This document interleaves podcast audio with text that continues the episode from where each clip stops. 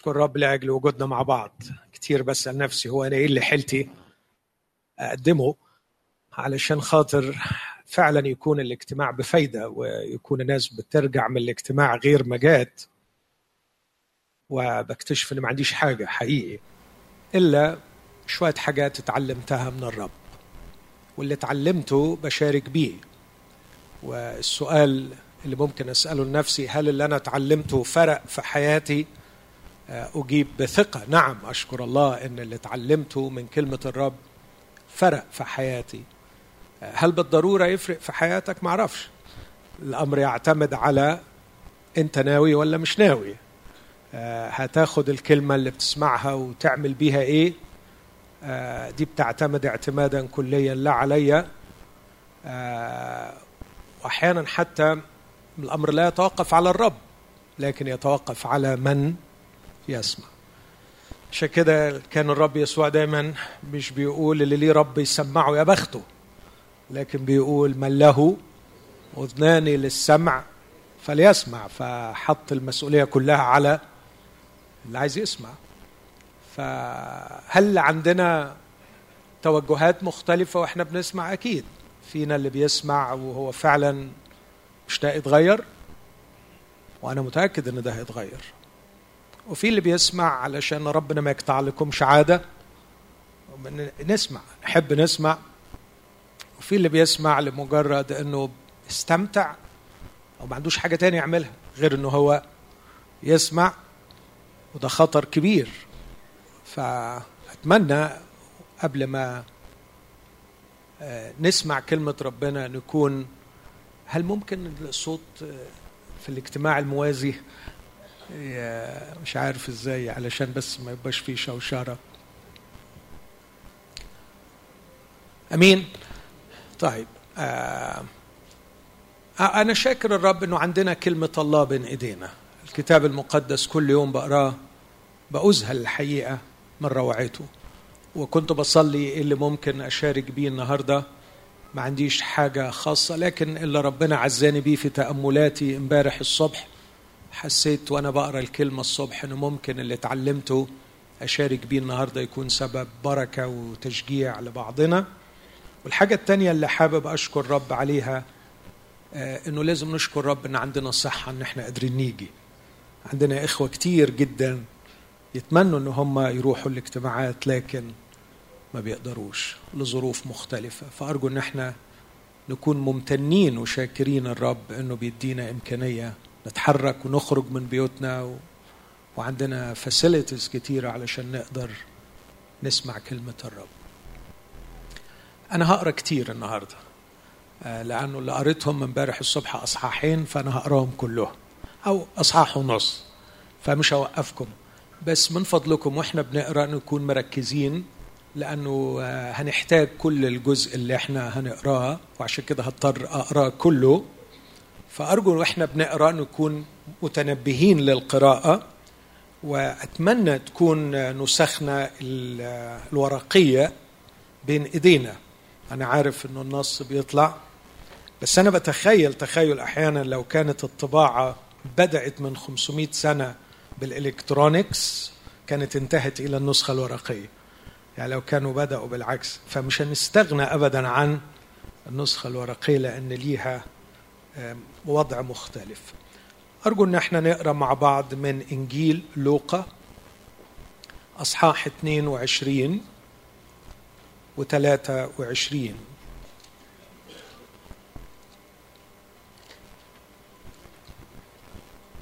لوقا 22 هبدأ القراءة من عدد 39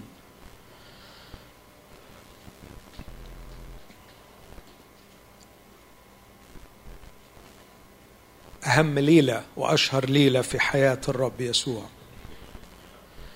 وخرج ومضى كالعادة إلى جبل الزيتون وتبعه أيضا تلاميذه. ولما صار إلى المكان قال لهم صلوا لكي لا تدخلوا في تجربة. وانفصل عنهم نحو رمية حجر وجثى على ركبتيه وصلى. قائلا يا أبتاه إن شئت أن تجيز عني هذه الكأس ولكن لتكن لا إرادتي بل إرادتك. وظهر له ملاك من السماء يقويه وإذ كان في جهاد كان يصلي بأشد لجاجة. وصار عرقه كقطرات دم نازلة على الأرض. ثم قام من الصلاة وجاء إلى تلاميذه فوجدهم نياما من الحزن. فقال لهم لماذا أنتم نيام؟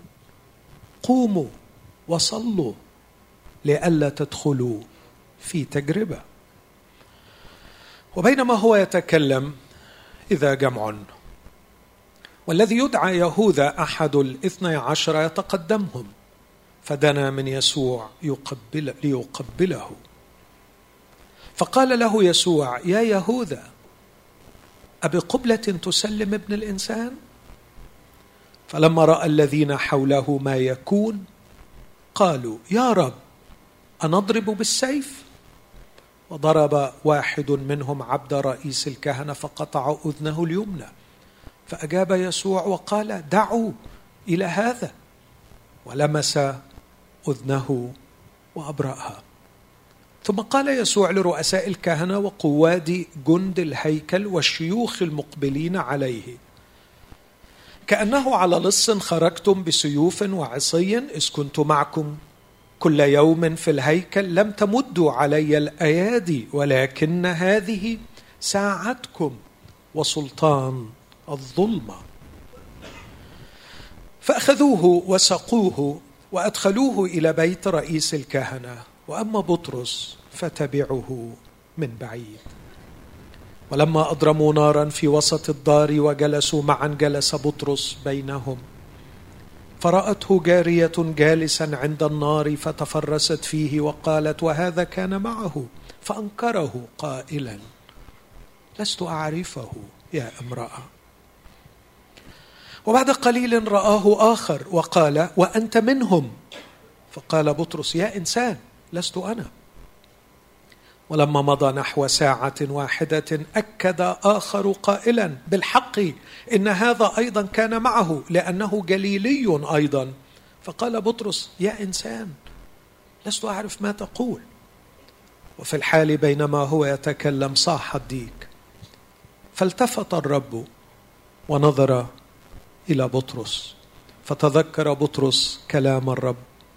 كيف قال له إنك قبل أن يصيح الديك تنكرني ثلاث مرات؟ فخرج بطرس إلى خارج وبكى بكاء مرا. والرجال الذين كانوا ضابطين يسوع كانوا يستهزئون به وهم يجلدونه وغطوه وكانوا يضربون وجهه ويسألونه قائلين تنبأ من هو الذي ضربك؟ وأشياء أخر كثيرة كانوا يقولون عليه. مجدفين. ولما كان النهار اجتمعت مشيخة الشعب رؤساء الكهنة والكتبة وأصعدوه إلى مجمعهم قائلين إن كنت أنت المسيح فقل لنا.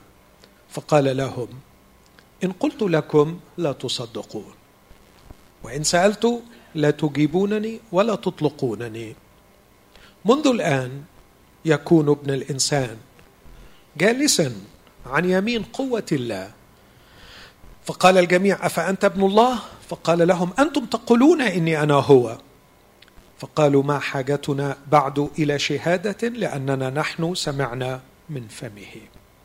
فقام كل جمهورهم وجاءوا به إلى بيلاطس وابتدأوا يشتكون عليه قائلين إننا وجدنا هذا يفسد الأمة. ويمنع أن تعطى جزية لقيصر قائلا إنه هو مسيح ملك فسأله بيلاطس قائلا أنت ملك اليهود؟ فأجابه وقال أنت تقول فقال بيلاطس لرؤساء الكهنة والجموع إني لا أجد علة في هذا الإنسان فكانوا يشددون قائلين إنه يهيج الشعب وهو يعلم في كل اليهودية مبتدئا من الجليل إلى هنا فلما سمع بيلاطس ذكر الجليل سأل هل الرجل جليلي؟ وحين علم أنه من سلطنة هيرودس أرسله إلى هيرودس إذ كان هو أيضا تلك الأيام في أورشليم. وأما هيرودس فلما رأى يسوع فرح جدا لأنه كان يريد من زمان طويل أن يراه لسماع عنه أشياء كثيرة. وترجى أن يرى آية تصنع منه وسأله بكلام كثير فلم يجبه بشيء. يسوع ما ردش عليه. ووقف رؤساء الكهنة والكتبة يشتكون عليه باشتداد. فاحتقره هيرودس مع عسكره واستهزأ به وألبسه لباسا لامعا ورده إلى بيلاطس. فصار بيلاطس وهيرودس صديقين مع بعضهما في ذلك اليوم لأنه ما كان من قبل في عداوة بينهما. فدعا بيلاطس رؤساء الكهنة والعظماء والشعب وقال له قد قدمتم إلي هذا الإنسان كمن يفسد الشعب وها أنا قد فحصت قدامكم ولم أجد في هذا الإنسان علة مما تشتكون به عليه ولا هيرودس أيضا لأني أرسلتكم إليه. وها لا شيء يستحق الموت صنع منه. فأنا أؤدبه وأطلقه. وكان مضطرا أن يطلق لهم كل عيد واحدا فصرخوا بجملتهم قائلين خذ هذا واطلق باراباس. وذاك أي باراباس كان قد طرح في السجن لأجل فتنة حدثت في المدينة وقتل. فناداهم أيضا بيلاطس وهو يريد أن يطلق يسوع. فصرخوا قائلين اصلبوا. اصلبوا. فقال لهم ثالثة فأي شر عمل هذا؟ إني لم أجد فيه علة للموت. فأنا أؤدبه وأطلقه. فكانوا يلجون بأصوات عظيمة طالبين أن يصلب. فقويت أصواتهم وأصوات رؤساء الكهنة فحكم بيلاطس أن تكون طلبتهم. فأطلق لهم الذي طرح في السجن لأجل فتنة وقتل الذي طلبوه. وأسلم يسوع لمشيئتهم. ولما مضوا به أمسكوا سمعان رجلا قيرانويا قيروانيا كان آتيا من الحقل ووضعوا عليه الصليب ليحمله خلف يسوع. وتبعه جمهور كثير من الشعب والنساء اللواتي. كن يلطمن أيضا وينحن عليه فالتفت إليهن يسوع وقال يا بنات أورشليم لا تبكين عليّ. بل ابكينا على أنفسكن وعلى أولادكن لأنه هو ذا أيام تأتي يقولون فيها طوبى للعواقر والبطون التي لم تلد والثدي التي لم ترضع. حينئذ يبتدؤون يقولون للجبال اسقطي علينا وللأكام غطينا لأنه إن كانوا بالعود الرطب يفعلون هذا فماذا يكون باليابس؟ وجاءوا أيضا باثنين آخرين مذنبين ليقتلا معه. ولما مضوا به إلى الموضع الذي يدعى جمجمه صلبوه هناك مع المذنبين واحدا عن يمينه والآخر عن يساره. فقال يسوع يا أبتاه اغفر لهم لأنهم لا يعلمون ماذا يفعلون وإذ اقتسموا ثيابه اقترعوا عليها. وكان الشعب واقفين ينظرون والرؤساء أيضا معهم يسخرون به قائلين خلص آخرين فليخلص نفسه إن كان هو المسيح مختار الله. والجند أيضا استهزأوا به وهم يأتون ويقدمون له خلا قائلين إن كنت أنت ملك اليهود فخلص نفسك. وكان عنوان مكتوب فوقه بأحرف يونانية ورومانية وعبرانية. هذا هو ملك اليهود. وكان واحد من المذنبين المعلقين يجدف عليه قائلا إن كنت أنت المسيح فخلص نفسك وإيانا. فأجاب الآخر وانتهره قائلا أولا أنت تخاف الله؟ إذ أنت تحت هذا الحكم بعينه؟ أما نحن فبعدل لأننا ننال استحقاق ما فعلنا. وأما هذا فلم يفعل شيئا ليس في محله. ثم قال ليسوع اذكرني يا رب متى جئت في ملكوتك؟ فقال له يسوع الحق أقول لك إنك اليوم تكون معي في الفردوس. وكان نحو الساعة السادسة فكان الظلم على الأرض كلها إلى الساعة التاسعة. وأظلمت الشمس وانشق حجاب الهيكل من وسطه. ونادى يسوع بصوت عظيم وقال يا أبتاه في يديك أستودع روحي. ولما قال هذا أسلم الروح. فلما رأى قائد المئة ما كان مجد الله قائلا بالحقيقة كان هذا الإنسان بارا. وكل الجموع الذين كانوا مجتمعين لهذا المنظر لما أبصروا ما كان رجعوا وهم يقرعون صدورهم. وكان جميع معارفه ونساء كن قد تبعناه من الجليل واقفين من بعيد ينظرون ذلك. وإذا رجل اسمه يوسف وكان مشيرا ورجلا صالحا بارا هذا لم يكن موافقا لرأيهم وعملهم وهو من الرامة مدينة لليهود. وكان هو أيضا ينتظر ملكوت الله. هذا تقدم إلى بيلاطس وطلب جسد يسوع. وأنزله ولفه بكتان ووضعه في قبر منحوت حيث لم يكن أحد وضع قط. وكان يوم الاستعداد والسبت يلوح. وتبعناه نساء كنا قد أتينا معه من الجليل. ونظرنا القبر وكيف وضع جسده. فرجعنا وأعددنا حنوطا واطيابا. وفي السبت استرحنا حسب الوصية. آمين. هذه هي كلمة الرب. خلونا فعلا نكون فرحانين وشاكرين إن بين إيدينا هذه الكلمة العظيمة. أنا عايز أسأل سؤال في البداية. لما قرينا القصة العجيبة دي إيه المشاعر اللي جوانا؟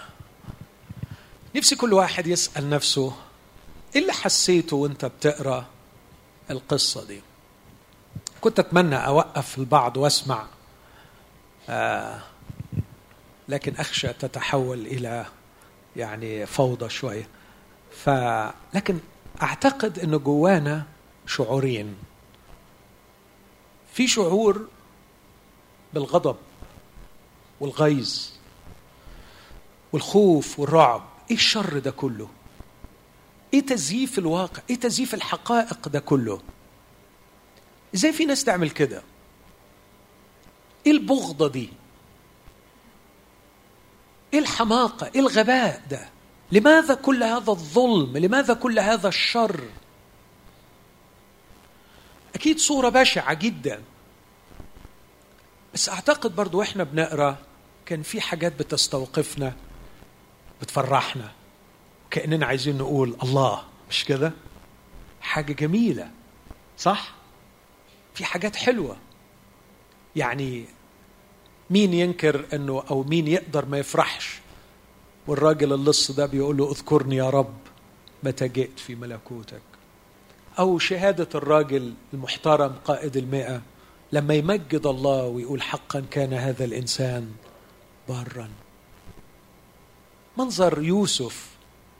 هذا الأخ اللي ما كانش حد يعرف عنه حاجة وهو يبرز فجأة ويأتي ويخاطر بحياته ويغامر ويعلن علنا ويشهد أنه تلميذ ليسوع ويأخذ الجسد بكل احترام ويكفنه ويدفنه ويعطي للرب يسوع قبره الذي لم يدفن فيه أحد. أكيد المناظر دي حلوة مش كده؟ فلو قلت لك إيه الانطباع اللي خرجت بيه بعد ما تقرأ القصة دي كلها أعتقد إن الانطباعين دول موجودين مع بعض. عندي انطباع برداءة هذا العالم بشر الإنسان ببشاعة الواقع من حولنا. يعني أكيد في شعور بالغضب على الوضع السياسي. إيه ده؟ إيه المهزلة دي؟ إيه إيه الطريقة اللي بيتعاملوا بيها الحكام دي؟ حاجة تغيظ مش كده؟ يعني أول ما شافوا أنت ملك اليهود أنت تقول إني ملك اليهود. راح بص لهم وقال لهم أنا لا أجد فيه علة. يا عم طب افحص ويعني حاول شوية. وبعدين عايز يخلص من القضية. فصدق ما شبط في كلمة لما سمعوا إنه هو مبتدئا من الجليل لغاية هنا يفسد الأمة. فراح حلو. وراح متخلص منه ورماها على هيرودس. فرج على المهزلة والمسخرة بتاعت الحاكم الثاني فرح قوي لما شافه لأنه كان نفسه يشوف حاوي. لمدة كبيرة ما شافش حاوي. فقال لك آه، حلو هيعمل لنا معجزة دلوقتي ونتفرج ونتبسط. فسأله وطلب منه أن يرى آية. واحتقر يسوع. ويسوع كان واقف بكل عظمة. رد على بيلاطس لأنه بيلاطس من وجهة معينة كان محترم كان يعني في كان جبان زي ما هنشوف لكن على الأقل كان بيشغل عقله بيشغل مخه كان شاعر بشوية أخلاقيات إن الراجل ده ما عملش حاجة غلط. كان كشف ال الدوافع الغريبة والردية بتاعت شيوخ اليهود إنهم أسلموه حسدا زي ما بيقول في مرقس هيرودس ده ملهوش غير في الشرب والنجاسة والشر والرأس ما يفهمش في أي حاجة محترمة. فحب يشوف حاجة تبسطه من يسوع. يسوع ما اداهوش اللي هو شايفه أو اللي عايزه فاحتقر يسوع. وراح عمل بقى مسرحية هو عمل مسرحية راح ملبسه كده رداء لامع سخرية منه. مسخرة مش كده؟ بجد حاجة تغيظ حاجة تملانا بالغضب. ولا الرعاع اللي اجتمعوا بالآلاف وبعدين يقول لهم أطلق لكم مين؟ يقولوا أطلق لينا. تخيلوا تخيلوا. والكتاب ولوقا يركز أكثر من مرة ويقول ذاك الذي أمسك في فتنة وقتل. والحتة دي كانت واجعه لتلاميذ المسيح المخلصين قوي. فحتى بطرس وهو بيوعظهم بعدين يقول لهم طلبتم أن يوهب لكم رجل قاتل. وإلى اليوم العالم يطلب القاتل على فكرة. وسيظل إلى مجيء المسيح. المطلوب هو اللص والقاتل وليس المخلص. شيء بصراحة مقزز مخيف إنك تعيش في واقع زي كده. خلاص يبقى الأمل بقى الأمل في بتوع ربنا في رجال الدين. مفيش أصحاح يكشف خزي الدين ورجال الدين قد الأصحاح ده. مسخرة. هم بيدوروا على شهود زور وهم يروحوا بالليل ويعملوا اجتماعاتهم بالليل ويعملوا الحركات دي كلها علشان يتخلصوا من يسوع. خلاص يبقى ما فيش أمل لا في السياسة ولا في الدين. الأمل بصراحة في الحبايب والمعارف والأصدقاء. الواحد يحط أمله في أصحابه وحبايبه. بصراحة الأصحاح ده يعقدك. من الصحاب والحبايب لأنه يهوذا.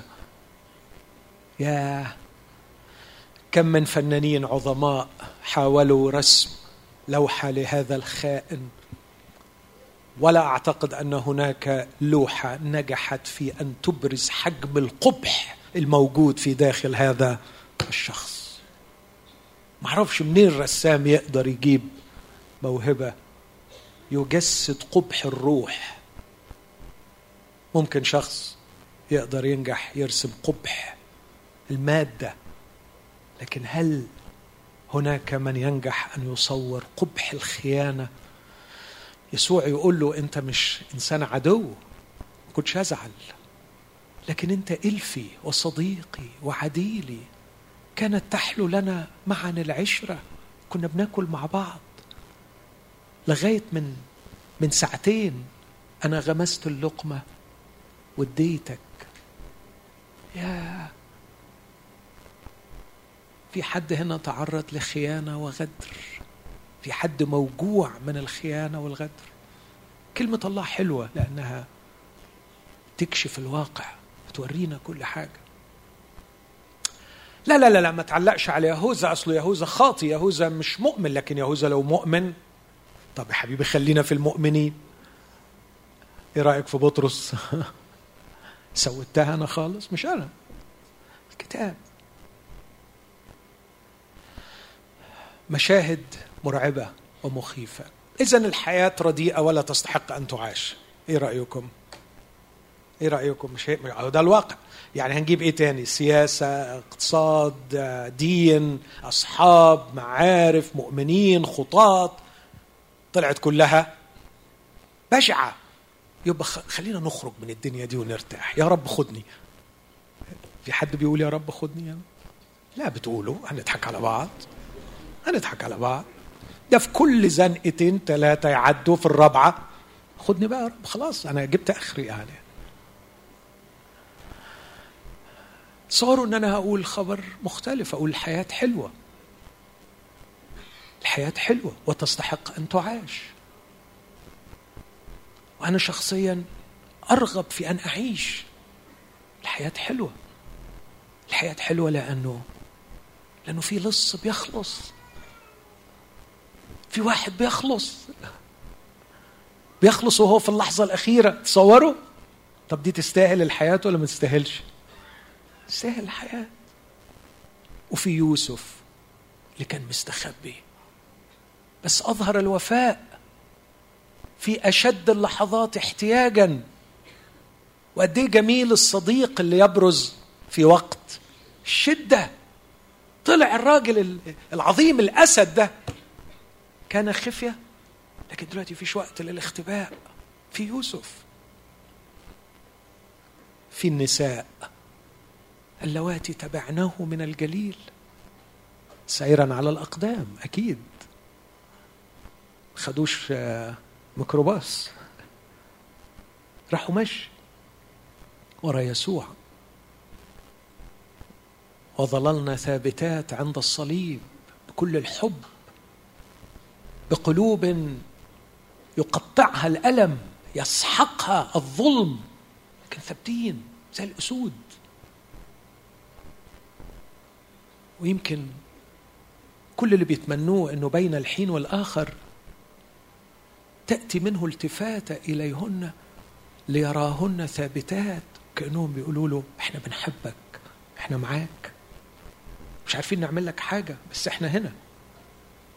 وعندما أخذ الجسد كانوا حريصات على أن ينظرن أين؟ وضع. لأنه ناويين يكرموه. آه، بس خطر عليكم. هتجيبوا حنوط وأطياب. ده متهم دولة ده متهم أمن دولة. ده ده خطر جدا. خطر إيه وبتاع إيه هنجيب الحنوط وهنكرمه يعني هنكرمه. في اخوات عظيمات. في قائد مئة بيشهد شهادة حق وهو رجل غريب. إيه رأيكم؟ تستاهل تتعاش ولا ما تستاهلش؟ بصراحة أنا شايف إنها تستاهل. علشان كده حابب أحط العنوان ده. أقول ومضات مضيئة.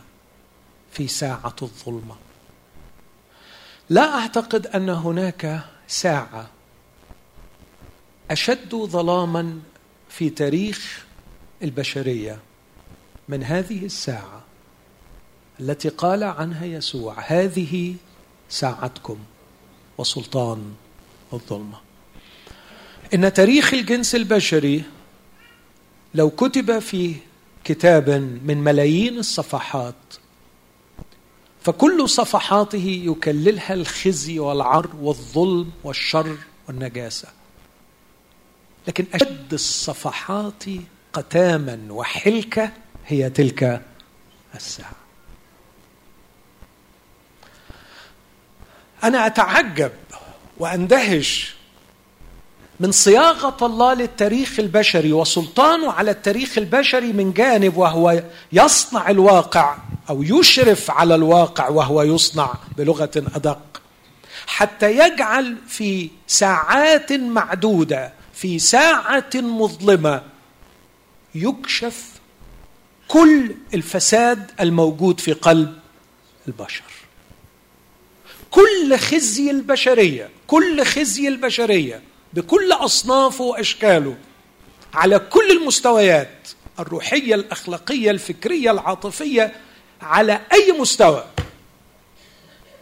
إزاي في حادثة جمع كل هذا وظهر كل هذا؟ لكن من الأمر الآخر الذي فعلا يملأني بالدهشة كيف ساق الروح القدس قلم كاتب لكي يسجل هذا الواقع بهذه الدقة البديعة منتقيا من الأحداث التي حدثت. ما يحقق هذا الغرض أن يرينا أن هذه الساعة كانت هي الأشد ظلاما في تاريخ الجنس البشري. وانت ليك ساعة مظلمة. وانت ليك ساعة مظلمة.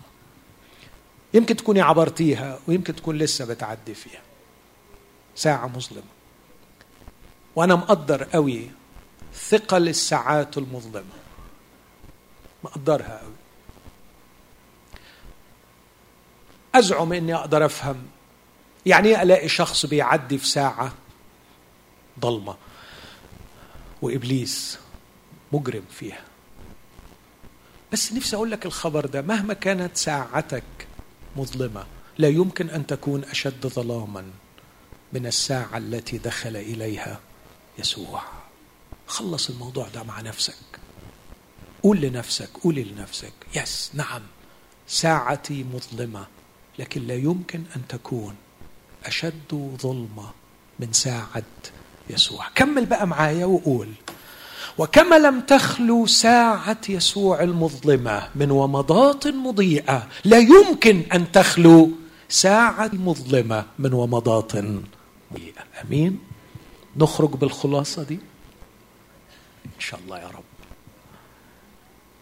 يعني يبقى مرات نفسي أنزل من على المنبر وأمسك دماغ دماغ وأدعكها كده علشان تصدق تقتنع. مرات أحس إن الكلام بيطير بيهفهف. لكن ربنا مش عايز كلمته تطير وتهفف ربنا عايز كلمته كسيف. أمضى من كل سيف خارقة إلى مفرق النفس. ربنا عايز كلمة تدخل في قلوبنا إن شاء الله الرب يفتح القلوب النهاردة. نفسي يبقى عندي رجاء كده وأمل أن كلماته لا ترجع إليه فارغة. أمين. أمين على إيه؟ هنطلع فرحانين ونقول آه، وعظة كانت كويسة. مش عايز صدقني مش عايز. متشكر خالص. لكن أمين أن أقول قد أكون أكتاز في ساعة مظلمة لكن لا يمكن ابدا أن تكون ساعتي أشد ظلمة من ساعة يسوع التي اختبرها حبيبي وسيدي. لقد اجتازت نفسه في الظلمة الحقيقية. لكن كما لم تخلو ساعة يسوع المظلمة من ومضات مضيئة لن تخلو ساعتي قط من ومضات مضيئة. إلا أني تعلمت شيئا عن البشر الحقيقة يزعجني وحاولت أشتغل على نفسي فيه إلى حد ما نجحت لكن لا أعتبر نفسي قد اكتسبت النجاح بأكثر من درجة مقبول. أتمنى أني أحسن مجموعي فيه. وهو ما أسميه النظرة الانتقائية. النظرة الانتقائية selective يعني وانت بتقرأ الواقع للأسف الشديد عندنا خبطة كده في راسنا معرفش في أنهي حتة تخلينا ما نشوفش الواقع كله لكن نعمل إيه؟ ننقي منه. أعرفش المصيبة دي جت لنا منين. مش لاقي لها بجد سبب. بس ما لقيتش بني آدم على وجه الأرض اتعاملت معاه واولهم نفسي إلا ومضروب بالضربة دي. الرؤية الانتقائية للواقع. يا إما ينتقي من الواقع شوية حاجات حلوة ويركز عليها وينسى الباقي كله لغاية ما يقع في مصيبة لأنه بيتجاهل الواقع ومركز على شوية حاجات كويسين يا إما العكس مركز على شوية الحاجات السلبية الوحشة في الواقع ومركز عليها لغاية ما يكتئب وينتحر يمكن. طب يا أخي ما تعدل شوية. يعني مين فيكم يقبل يقعد طول عمره سايق عربية بتحدف؟ ده من أكتر الحاجات المزعجة في السواقة إنك تكون سايق عربية بتحدف وتروح تشوف تظبط مش عارف زوايا وترصص وتظبط شاسيه وتعمل مئة حاجة. طب لما يا أخي أنت نفسك بتحدف. وماشي بتحدف. وكل شوية بتحدف. حاول. حاول توزن. النظرة الانتقائية للواقع تجعلني أركز على الجوانب الإيجابية وأتجاهل السلبي وتكون النتيجة خداع للنفس وطب في مصيبة وأنا مش دريان. وياما شفت الناس دول. أو العكس. التركيز على الجوانب السلبية. يعني دايما بنسمع بيقول لك ما تبصش للنص الفاضي من الكوباية. دي, دي حقيقة. بس في ناس ما بتبصش غير على النص المليان لغاية ما يقع. لا الرب مش عايزنا لا نركز على الفاضي ولا نركز على المليان. عايزنا نشوف رؤية كاملة وشاملة للواقع. وبناء عليه هقول تاني دي كانت أسود ليلة في حياة يسوع. دي أسوأ ليلة في حياة يسوع. عمري ما هخفف أنا أخفف لما هو نفسه في الليلة دي قال نفسي حزينة جدا حتى الموت. يعني ما فيش أروع من من هذا من هذه الصحة النفسية إنه الشخص لما يبقى مضغوط يعمل إيه؟ ها؟ يعبر ويقول ما فيش روحنة كاذبة أنا مضغوط أنا حزين حتى الموت. هعبر. وأنت لازم تعبر على فكرة تعتبرهاش روحنة إنك تبلع اللي وجعك. قول.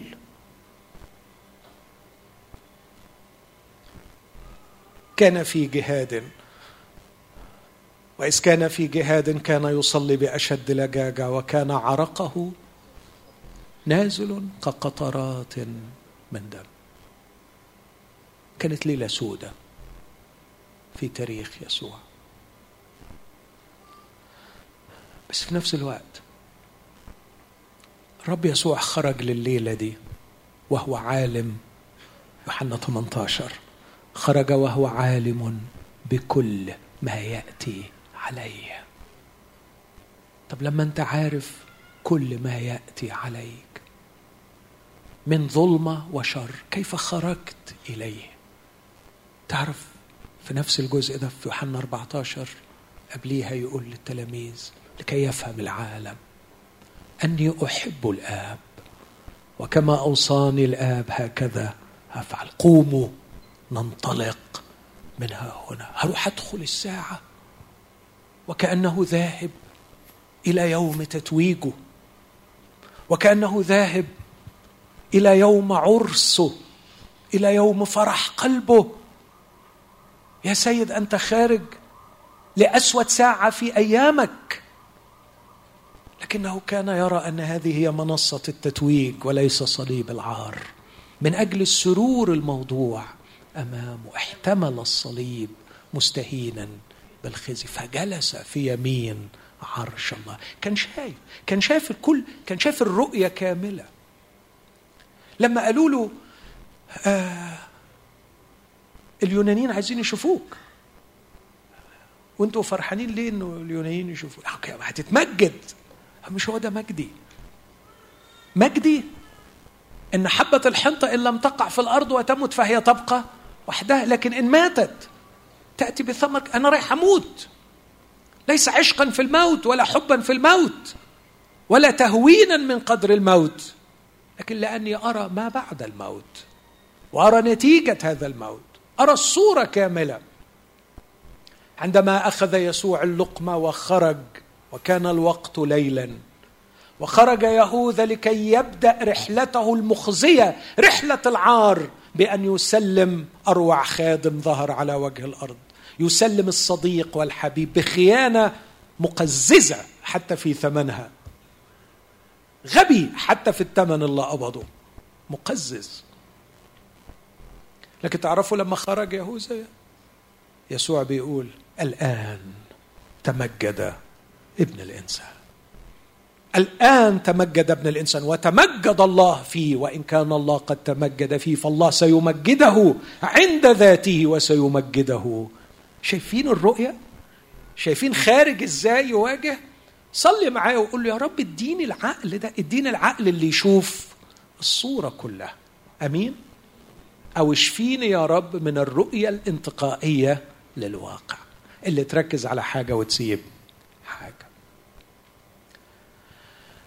أنا عندي عشر نقط فعشان كده يعني اعتبروا اللي فات كله كان المقدم لا ما تخافوش. بس هوريكم بعض النقاط المضيئة في وسط الساعة المظلمة. رب يسوع يقول لهم في البداية هذه ساعتكم وسلطان الظلمة. هذه ساعتكم وسلطان الظلمة. إيه سلطان الظلمة؟ سلطان الظلمة هو سلطان إبليس. كلوسي واحد 13 شاكرين الآب الذي أنقذنا من سلطان الظلمة. ونقلنا إلى ملكوت ابن محبته. يعني إيه سلطان الظلمة؟ يعني الظلمة ليها سلطان. مين الظلمة؟ إبليس. إبليس له سلطان. أرجو أن نتجاهل هذه الحقيقة. أرجو لا نتجاهل هذه الحقيقة. في حاجات كتيرة في حياتنا متلخبطة متعقدة ماشية غلط وإحنا مرات كتيرة بنبقى ماشيين غلط وبنعك. ولو الرب يسوع أنعم عليك بوقفة قدامه هيشاور ويقول لك على فكرة هذا سلطان الظلم. دي حركات إبليس.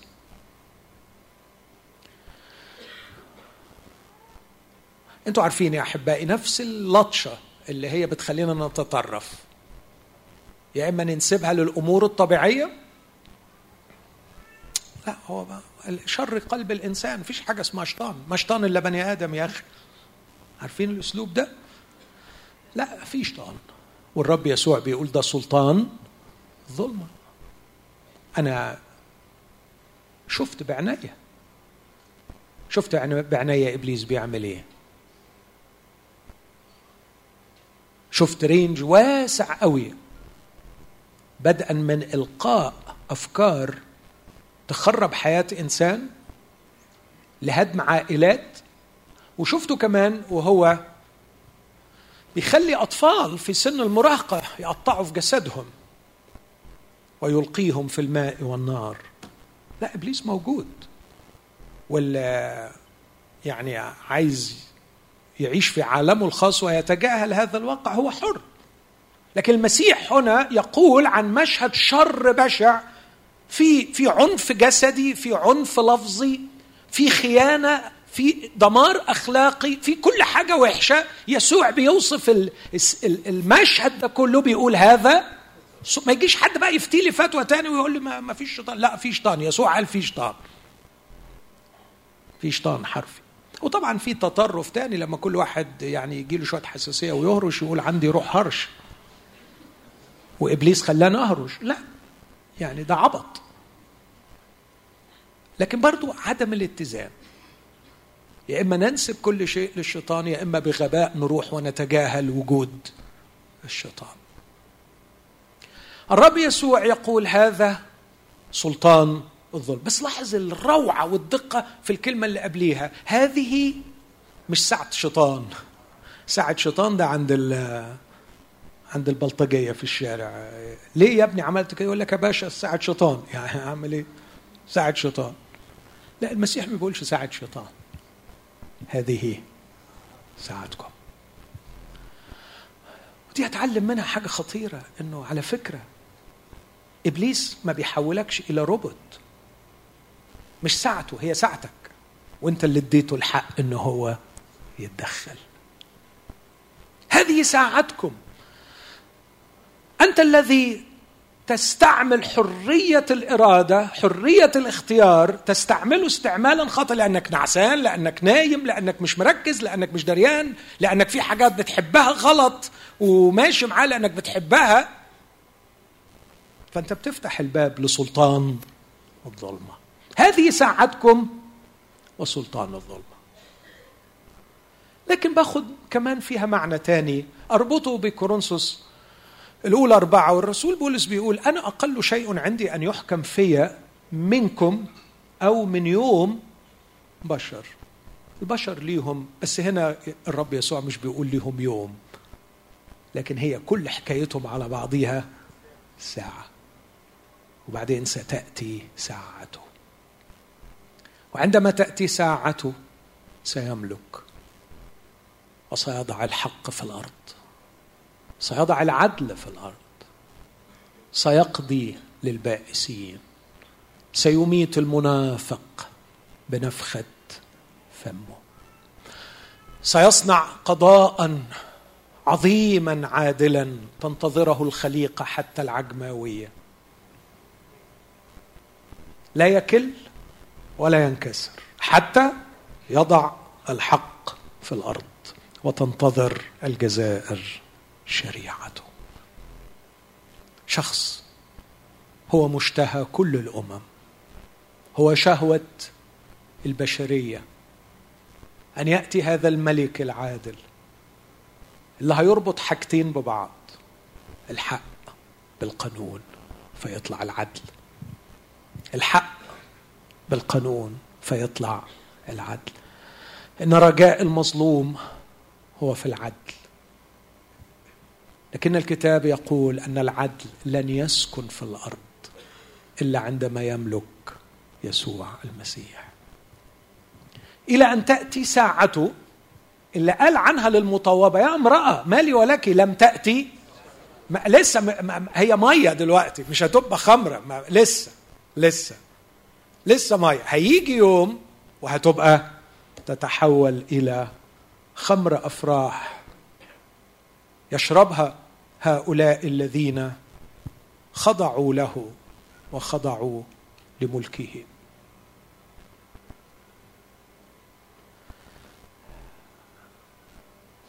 يعني إيه؟ يعني تخلي بالك من الشيطان. وتعرف إن في سلطان اسمه سلطان الظلمة؟ وتعرف إنه في أفكار غبية كتير قوي هتدمر البيت والعيلة. هو نجح إنه انسنويتد كده يزرعها بالراحة في عقلك. ألقى الشيطان في قلب. سمعان يهوذا الإسخريوطي أن يسلموا في الليلة دي داخلهم فكر من عسى أن يكون. كانت بينهم مشاجرة من هو؟ الأكبر. مش عايز أطول في النقطة دي بس نفسي نقتنع إنه اللي حصل امبارح أو اللي حصل الأسبوع اللي فات ما تستبعدش انه يكون وراه إبليس لأن خصمكم كأسد زائر يقول ملتمسا من يبتلع فقاوموه. راسخين في الإيمان وحضرتك ما قاومتش ما قاومتيش. لكن لو كانت القصة بس ساعتهم وسلطان الظلمة بصراحة كنا نخاف. لكن لاحظوا يسوع وهو بيصلي كان بيقول كلمة تاني غريبة قوي. مش انقذني من إبليس. مش انقذني من ساعتهم. خالص. لكن بيتكلم في منطقة تاني. يا أبتاه إن أمكن أن تعبر عني هذه الكلمة لكن لا يكن لتكن لا إرادتي بل إرادتك. لله مشيئة في السماء. وغصبا عن عين الشيطان وغصبا عن عين البشر المشيئة دي هتتم. هللويا يعني النهاردة الجمعة كام إحنا النهاردة؟ 24 نوفمبر في مشيئة إلهية من جهة النهارده ومن جهة حياتي أنا النهارده؟ آه. آه في سلطان ظلمة. الشيطان ليه إرادة وبينفذها بس كمان ربنا ليه إرادة وبينفذها. خبر حلو؟ لأن إرادته دايما صالحة مرضية وكاملة. بص على الاثنين. بص على الاثنين. هل أراك محنيا أو مطروحا يائسا لأنك ترى أن إبليس نفذ رغباته وتمم مشيئاته ونجح في أن يسحقك وأنت مسحوق تحت. فكر افتكر إن لله مشيئة في السماء من نحوك النهارده وأنت مسحوق وطالب به. كان يسوع يطالب به. يا أبي لتكن إرادتك. أنا عايز إرادتك يا أبي.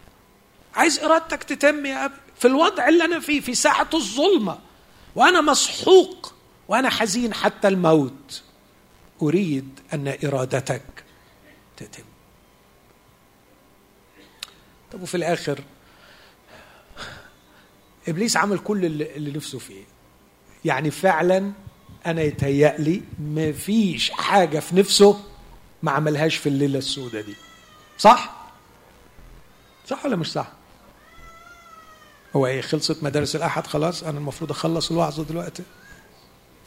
يعني على مبدأ معلش ولا الوقت؟ خلاص. طب أنا هخلص بسرعة. كفاية النقطة الأولى. تاني أقول فيش حاجة في نفسه ما عملهاش في الليلة دي. اقعد عدد. بس تستغرب لو قلت لك إن أعظم ليلة في تاريخ البشرية ربنا تمم فيها إرادته. هي الليلة دي. والأيام عدت. وما فيش ليلة بتذكر في كل العالم ويحتفل بها إلا الليلة دي. في الليلة التي فيها أسلم يسوع. أخذ خبزا وشكر. احتفال لي ألفين سنة ما اتقطعش باللي حصل في الليلة دي. مش اللي عمله إبليس. الناس مش بتجتمع عشان تندب على اللي عمله إبليس. لكن بتحتفل باللي عمله الله في يسوع المسيح. خلاص هي... شوية التعب هيروح وشوية الألم هيعد وهي كلها 36 ساعة وهيجي فجر وهت... هي... القيامة وهيقوم يسوع. خلصت الليلة عدت الليلة. واللي باقي أغنية تغنيها الكنيسة منذ تلك الليلة وإلى الآن. هذا أخذتموه. مسلما. مش بخيانة يهوذا ولا بفساد الرؤساء ولا فساد رجال. no no no no هذا أخذتموه مسلما بمشي بمشورة الله المحتومة وعلمه السابق. في سلطان ظلمة في فوقه. في سلطان فوقه. إبليس عنده إرادة ربنا عنده إرادة. النقطة الثانية نقطة ثانية بسرعة.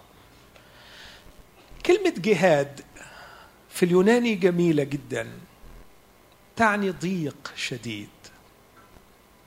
يعني تقدر تترجمها كده وإذ كان في جهاد كان يصلي بأشد لجاجة. تقدر تترجمها وتقول إذ كان في ضيق كان يصلي بأشد لجاجة.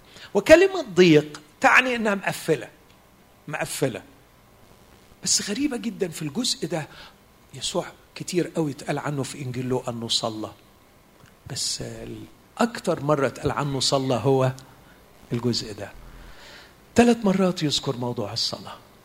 وإذ كان في جهاد كان يصلي بأشد لجاجة. وأنا المنظر ده بيسعدني جدا. قد يكون هناك ضيق محيق يحيطني من كل جانب ويضغطني حتى أنه لم يترك لي منفذا للخروج. لكن الغريب جدا إن في منفذ عمره ما بيتقفل يا أخي. عمره ما بيتقفل. ترفع عينك لفوق وتصلي. أنا بستغرب. لا مش بستغرب. بس هو إبليس ما هم أجناد الشر الروحية في السماوات. لكن بكل كفاءتهم وخبرتهم ما يعرفوش يقفلوا المنفذ ده. ما يعرفوش. ما يعرفوش ابدا. لو كنت استرسلت في الكلام عن المشيئة واو على المشيئة واللي عملته. بس خد بالك من حاجة. فاكر آخرة الحكاية دي؟ آخرة الليلة السوداء دي؟ الحجاب. انشق. يعني أروع شيء حصل للبشرية هو في الليلة دي. الحجاب انشاء عشان يبقى المنفذ ده دايما مفتوح. فلما تضيق معاك قوي ما تقعدش تركز على كل الأبواب اللي اتقفلت. ركز على الباب اللي عمره ما بيتقفل. إذ كان في ضيق. كان يصلي. وإذ كان في ضيق شديد كان يصلي بأشد لجاجة. كان يقول الكلام عيناه. لكن لاحظ أن الصلاة ليست بالمفهوم الساذج اللي بنفهم به الصلاة وكأنها سلاحي لإدارة معركتي الشخصية. يسوع كان يصلي لا ليدير معركته لكن ليدير معركة الله. لاحظ الصلوة نفسها. لتكن لا إرادتي بل إرادتي أنا عايز أدير الموقف ده من خلال الصلاة مش لإتمام رغبتي. لا بالعكس رغبتي واضحة ومعروفة ومش محتاجة لجاجة. رغبتي أم قلتها لك إن أمكن أن تعبر عني هذه الكأس. أمال ليه الجهاد أنا عايز إرادتك تتم. حبيبي يا يسوع. لا يصلي سلبيا لكي ينقذ يصلي ايجابيا لكي تتم إرادة الله وكأنه بيقول له مهما حدث كل اللي برغب فيه وكل اللي بتمناه وكل اللي أنا متمسك به أن مشيئتك تتم. خلي بطرس ينكر خلي يهوذا يخون خلي اللي يعمل يعمل بس في الآخر الشيء اللي مش ممكن أتخلى عنه تكن مشيئتك إرادتك. يا جمال الصلاة لما تبقى بالشكل ده. أنا لست أعلم ما أصلي من اجله كما ينبغي لكني أعلم شيئا واحدا أن لك مشيئة وأنا اللي متمسك به أن مشيئتك تتم. ممكن واحد يقول يا نهار أسود طب لألا تكون مشيئته حاجة وحشة. لو أنت بتفكر كده أنا أنصحك ما تصليش خالص. بجد. لأنك في الحالة دي أنت بتصلي لإله وثني.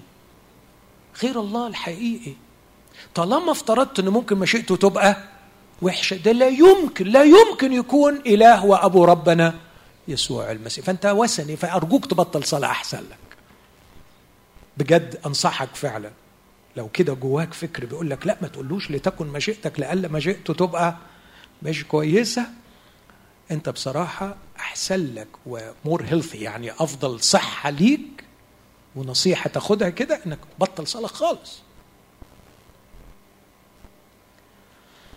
نعم في الليلة المظلمة هناك ضيق لكن هناك مخرج ومنفذ هو الصلاة. والرب يسوع يقومهم النوم يقول لهم صلوا. قوموا وصلوا لئلا تدخلوا في تجربة. لاحظوا مش بيقول لهم لئلا تدخلوا في ضيق. أرجو إن إحنا نميز. لأن هم اوريدي فين؟ في الضيق. فما ينفعش يقول لهم صلوا لكي لا تدخلوا في ضيق وإلا كمان كان ده يتناقض مع كلامه في العالم سيكون لكم ضيق. لكن لئلا تدخلوا في تجربة. إيه الفرق بين الضيق والتجربة؟ التجربة هي استعمال الضيق ليجعلنا نطلب مشيئتنا أو نرفض مشيئة الله. هي دي التجربة. الضيق كلنا هنعدي فيه. التجربة إنه إبليس يستغل الضيق ويوقعك في حاجة غلط. عشان كده لازم تصلي. مش تصلي تطلع من الضيق. صلي لكي لا يستغل إبليس الضيق ويبعدك عن مشيئة الله. الناس اللي شايفين مشيئة الله دي حاجة عظيمة قوي وفرحانين بيها وفخورين إن هم طلعوا من مشروعهم الخاص واندمجوا مع الله في مشروعه وفرحانين إنه ربنا بيشركهم معاه في مشيئته. الصلوة دي غالية عليهم قوي بص يا رب اعمل فيا اللي تعمله بس ما تحرمنيش من إن يكون لي دور في صنع مشيئتك يا رب. تخيلوا كده واحد آه، اختاروا مثلا آه، جوجل وعينوا المدير التنفيذي للعالم كله في مشروع جوجل الكبير. الراجل ده بغض النظر عن المرتب حاسس بإيه؟ ها؟ حاسس بحاجة أنا أنا مشترك في جوجل يعني حاجة كبيرة قوي وبعدين جه الدكان اللي على الناصية قال له تيجي تدخل لي ال data على الكمبيوتر بتاعي وهدي لك مليون جنيه. تالي يعني لو بيفكر صح يقول له يا عمي المرتب كبير بس الوظيفة حقيرة. وظيفة حقيرة. لو دخلت مع ربنا في مشروعه وفي صنع مشيئته صلواتك هتتغير أنا هسرد بس البقع المضيئة. في المحدودية محدودية الإنسان اللي لم يعفى منها يسوع. حزن نفسيا وشعيراته تمزقت ماديا فكان عرقه كقطرات دم. ما تكرهش محدوديتك. ما تكرهش إنك في الآخر طلعت ولا نزلت أنت إنسان إيه؟ محدود. ما تكرهش ده. اعترف بيه. أنا أنا إنسان محدود. بس أقول المحدودية البشرية والمعونة فوق الطبيعية. ظهر له ملاك. أتى له ملاك من السماء لكي يقويه. ما أعرفش هل تؤمن بالملائكة ولا ما تؤمنش. أنا شخصيا أؤمن بيهم وبحبهم. وبطلب دايما من سيدي إنه هو يبعتهم لي. بجد. كل ما بخرج كده ولا عيل من العيال مسافر أقول له يا رب ملاكين من فضلك كده يكونوا أشداء. هم كل الملائكة أشداء أكيد يعني. احفظوهم. يوصي ملائكته بك. أليس جميعهم ارواحا؟ خادمة. كيف تأتي المعونة فوق الطبيعية؟ قد تأتي في صورة تدخل إلهي مباشر بإرسال ملاك بمعجزة لكن بمعونة داخلية الروح أيضا يعين ضعفاتنا. لكن في معونة فوق طبيعية تيجي في وسط. دي بقعة مضيئة ولا مش مضيئة؟ إنه حتى في وسط الساعة المظلمة هناك وفي وسط المحدودية البشرية هناك معونة فوق طبيعية. في خيانة صديق. وده شيء مؤلم ربنا ما يوريك. أن الصديق يخونك يغدر بيك. بس عايز أقول كمان إن في أمانة غريب ووفاء حبيب. لن تخلو حياتنا من خيانة صديق في يوم من الأيام. أتمنى إنك تعديها كده بس نادرا. بس أوعى تتجاهل. إنه في أمانة غريب وفي وفاء حبيب. لما أقرأ الأصحاح ده أنزعج من قبلة الخائن يهوذا لكني أشعر بالخشية والرعدة والروعة وأنا أرى قائد الماء اللي ما يعرفش يسوع اللي ملوش علاقة بيسوع. يمجد الله ويخرج يشهد على الملأ. حقا كان هذا الإنسان بارا. تفرح دي ولا ما تفرحش؟ هل في حد قال عليك كلمة وحشة؟ حد خانك؟ ربنا هيطلع لك 100 واحد يقول كلمة كويسة يا أخي. تقلقش. ما تركزش على أن في صديق خان في واحد غريب. هيبقى أمين. وياما ربنا أكرمنا من خلال الغربة. وياما ربنا أكرمنا من خلال أحباء. في ناس حطوا من قدرك ربنا هيبعت لك اللي يرفع من قدرك. كان في شمع بن جيرة يشتم داوود. في آه ما نقدرش نتجاهل. لكن كان في ثلاثة تانيين برزلاي الجلعادي كان في التاي الجتي كان في العموني الثالث اللي جابوا له أكل وحاجات وخير كتير. هل في ساعة الظلمة هناك خذلان. خذلان من الأحباء. حصل. حصل لأن بطرس عمل إيه؟ أنكر. مؤلمة مؤلمة.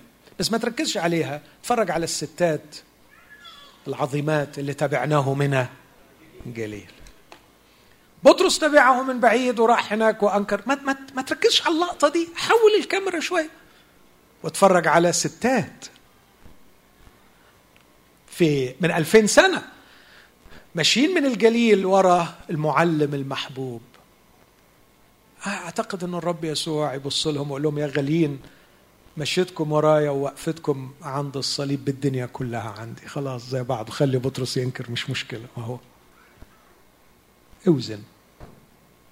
الصورة ليست قاتمة كما تتصور إنها ساعة الظلمة الأحلك في تاريخ البشرية لكنها مكتظة بالومضات المضيئة على كل المستويات. فساد رجال الدين واحد من أبشع سرطانات التاريخ البشري لغاية النهاردة. ما في شيء مضيع البلد دي إلا هذه المصيبة. أكيد في أشياء تاني بس ده يعني على على القمة يعني. لكن ما ما الصورة مش قاتم في منطق بيعريهم ويكشفهم. اللي اللي بيلاطس يعاب عليه إنه مصلحجي وفكر في نفسه فأخلاقه فيها مشكلة. كان جبان وخاف على روحه لكن منطقه الحقيقة ما أقدرش ألومه. بص بالمنطق ثلاث مرات يشهد إنه ليس فيه علم. الراجل ده ما عملش حاجة غلط. ما عملش حاجة غلط. وأنا هنا بشوف إنه دي برضه بسلطان إرادة الله اللي كانت شغالة في الليلة دي كما لم تعمل من قبل. كان لازم الكاهن قبل ما يقدم الذبيحة يشهد إنه هو ما فيهوش عله ربنا خلى الشهادة تيجي من بيلاطس. إن الحمل بلا عيب. يشهد لازم ينطق. لأنه لو كان في عيب ما كانش ينفع ذبيحة. كان غصب عنه لازم ينطق ويقول ليس فيه علة. نعم فساد رجال الدين لكن بيلاطس عراهم وعرف أنهم أسلموه حسدا والنهاردة ربنا بيعمل الحكاية دي كتير بيكشف الفساد ده. يكشفوا بطرق مختلفة فالدنيا مش مظلمة. آه في فساد رجال ما تقلقش ربنا هيطلع لهم اللي يكشفهم. وأنا عايز أقول لو حد بيسمعني وفي فساد مستخبي يا غلبان اعرف الحقيقة ما فيش مستخبي مش هيطلع. كله هيتكشف. المسيح علم بكده. في استهزاء الحمقى. بصراحة حمقى عمالين يستهزئوا بيه. ما أعرفش. يعني قلة أدب على قلة عقل على على قلة كل حاجة. واحد مسكينه رايحين يصلبوه وانتوا واقفين في الشارع ممكن تدوني تفسير وحيد؟ ليه بتستهزوا بيه؟ الناس اللي في الشارع. قول لي طب إيه اللي بينك وبينه؟ إيه اللي مضايقك منه؟ عايز تحليل نفسي. أمراض على عقد على شر أو التفسير الأسهل هذه ساعتكم وسلطان الظلم. هناك استهزاء الحمقى. لكن خد بالك ما تركزش عليها. من الجانب الثاني على جانب الشارع كانت هناك المشاعر النبيلة دموع النبل. بنات أورشليم كانوا بيعملوا إيه؟ بيبكين عليه. لدرجة إن يسوع ساب غلبه كله وانشغل بألمهم وقال لهم لا تبكينا علي. آه، في في في رعاع عمال يستهزئ ويسخر. وفي دموع نبيلة عماله تزرف. كل ده في ساعة الظلمة ومضه مضيئة. لا كمان أكثر شيء يغيظ في اللوحة المرعبة دي الاختيار الأحمق. أحمق اختيار أغبى اختيار في تاريخ البشرية. اختاروه هؤلاء الرجال عندما اختاروا باراباس بس أوعى تنسى إنه في نفس الصورة دي في أعظم اختيار اتعمل في نفس الموقف. اللص عندما اختار يسوع. الأغبياء اختاروا باراباس القاتل. اللص اختار يسوع المقتول. إيه الدماغ دي؟ أنت يا راجل أنت جبت منين؟ الروعة والحكمة دي. ينظر إلى شخص ليس بيده صولجان الملك ولا يجلس على عرش ولا على رأسه تاج. شخص مسمر على خشبة عار مصلوب ينزف من رأسه إلى قدمه ينزف دما ورأسه ممزق بالأشواق ويراه ملك ويقول له اذكرني يا رب. متى جئت في ملكوتك؟ إيه ده لماذا نقف عند اختيار الحمقى؟ ولا نقف أمام هذا الاختيار الحكيم الرائع. ويا ريت النهارده يبقى نصيبك. تختار مرة اختار يا أخي اختيار صح. أمين؟ الاختيار ده يعوضك عن كل الاختيارات الغلط اللي اختار. بدءا من جوزك اللي اخترتيه غلط. ولغاية آخر حاجة اخترتيها غلط. اختيار واحد. وأنت كمان. يعني كل اللي وجعك خدها بني كده من أخ يعني كل اللي وجعك اختياراتك يا صاحبي. ما تروحش يمين وشمال. كل اللي وجعك وراه اختيارات بعد كل الاختيارات اللي وجعك دي اختار لك مرة اختيار صح. اعمل زي الراجل ده. وهو اختيار وبس. والراجل ده مش محتاج حاجة تاني بعد الاختيار ده. سمع إيه منه؟ لا مش اشكرك يا حبيبي ومش لما أجي ومش في الملكوت. لا لا لا لا لا لا, لا. ده اللي على قدك أنا هدي لك اللي على قدي. اليوم تكون معي في الفردوس. مش لما أجي النهارده. مش هفتكرك تبقى معايا. ومش في الملكوت لكن في الفردوس. انكشاف الإنسان الأول وظهور قبحه. بس في نفس الأصحاح ده ظهر جمال الإنسان الثاني. وأقدر أعد بقى. ابدأ بيها من أولها لما عايزين يدمروا كل حاجة. يعني على فكرة التدمير مش جاي من بره يعني هم اللي من بره جايين بسيوف وعصي طب واللي من جوه راحوا ردوا بإيه؟ بسيف برضه. راح واحد فيهم مساحب سيف وقطع ودن. يعني القبح والغبا والخطية جاية من جوه وجاية من بره شفتوا هو اتصرف إزاي الإنسان الثاني إن كنترول مسيطر على المشهد هدد كله وقال دعوا إلى هذا ابعدوا عنه كله يمشي كله يشوف سكته. وأخذ ملخص ولمساه وأنت وقته دلوقتي؟